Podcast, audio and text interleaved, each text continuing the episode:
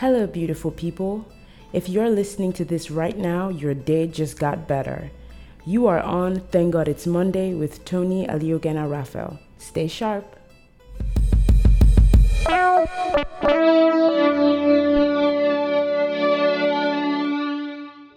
Welcome to Thank God It's Monday with Tony Aliogena Raphael.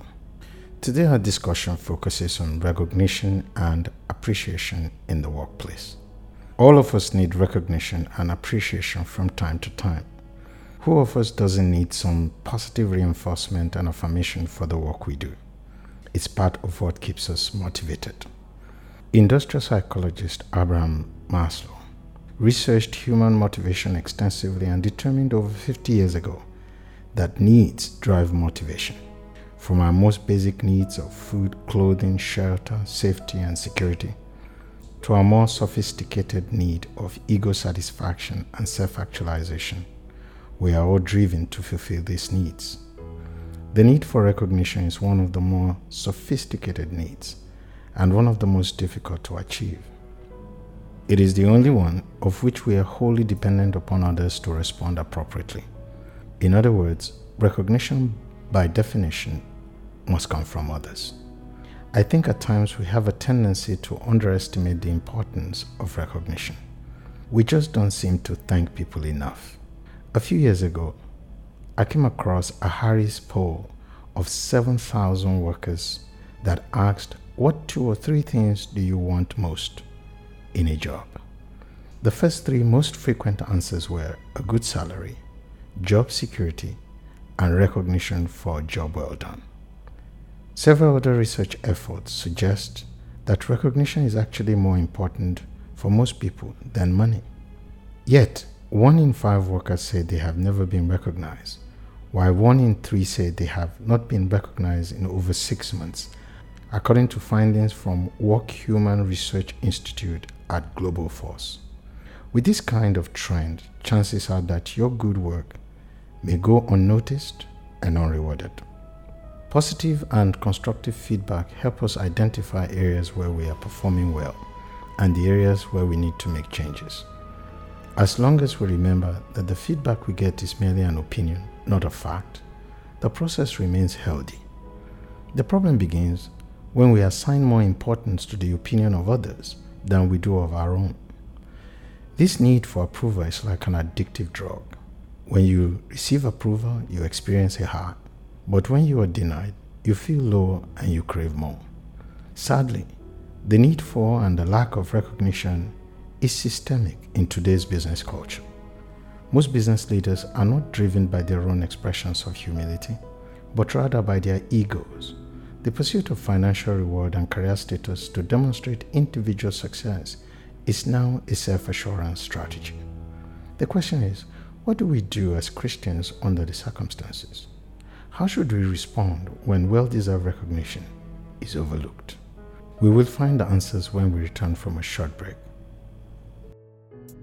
When I consider the vastness of God and all of the marvelous attractions that his hands have made flowers and birds and oceans and mountains. Truly, God is an awesome wonder.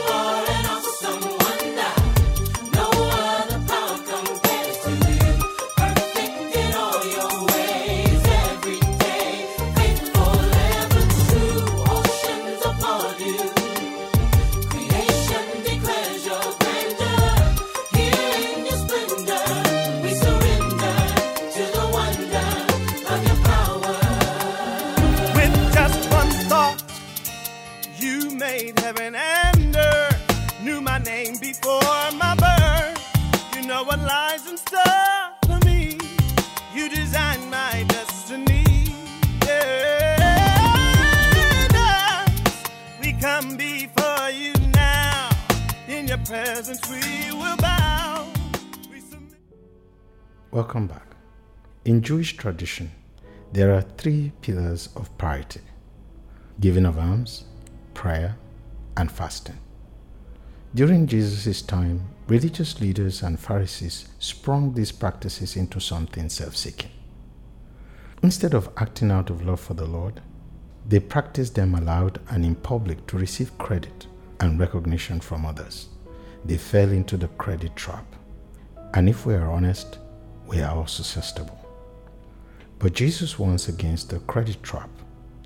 In Matthew 6, verse 1, from the Message Bible paraphrase, he says, and I quote, Be especially careful when you are trying to be good, so that you don't make a performance out of it. It might be good theater, but the God who made you won't be applauding. In verse 16, he continues, When you practice some appetite denying discipline to better concentrate on God, don't make a production out of it. It might turn you into a small time celebrity, but it won't make you a saint. End of quote. As Christians, God is our employer, and it is true that working for the Lord creates interesting paradoxes. Though men dictate our task, we look to God alone for our feedback. When humans give us feedback, we listen attentively, humbly, and thankfully, seeking any way we might improve our service. But we do not seek their approval. Jesus said in John 5:41, I do not accept praise from men. Neither must we. We should not seek our reward and promotion with men, because as the psalmist said, ultimately promotion comes from God. Now, this is one of the advantages we actually have over non believing co workers because we work for a higher level of management than they do, and our employer has a wonderful program of recognition and reward. In Colossians 3, we read, Whatever you do, work at it with all of your heart as working for the Lord, not for men, since you know that you will receive an inheritance from the Lord as a reward. It is the Lord Christ you are serving. This is terrific news. As Christians, we can know we are going to get a reward. God has a recognition and incentive program better than any employer could ever dream up. And if we perform our everyday work duties as unto Him, we are going to be recognized and rewarded by the Lord, whether our earthly employer ever appreciates us or not. In the book of Esther, a story is told of how a palace guard called Mordecai discovered a plot to kill the king. An investigation later confirmed the plot to be true, and the life of the king was spared. But Mordecai was never rewarded. Years later, the king was going through the records when he came upon this information and discovered that the man was never recognized or rewarded. He immediately ordered a royal treat for Mordecai as recognition for what he has done in the past. So the good news is that God believes in recognition and reward and has a plan in place to reward us if we work for the Lord and not for men. If you feel you are not receiving the rewards you deserve, rejoice to know that you can be assured of both an earthly and heavenly reward from the one whose promises never fail. Here's where we bring our time together to an end today. Don't forget to tune in again next Monday. And do remember to hit the like or subscribe button on my Instagram, Twitter, Facebook, and YouTube handles and switch on notification to get more. Enjoy pleasant week ahead and God bless you.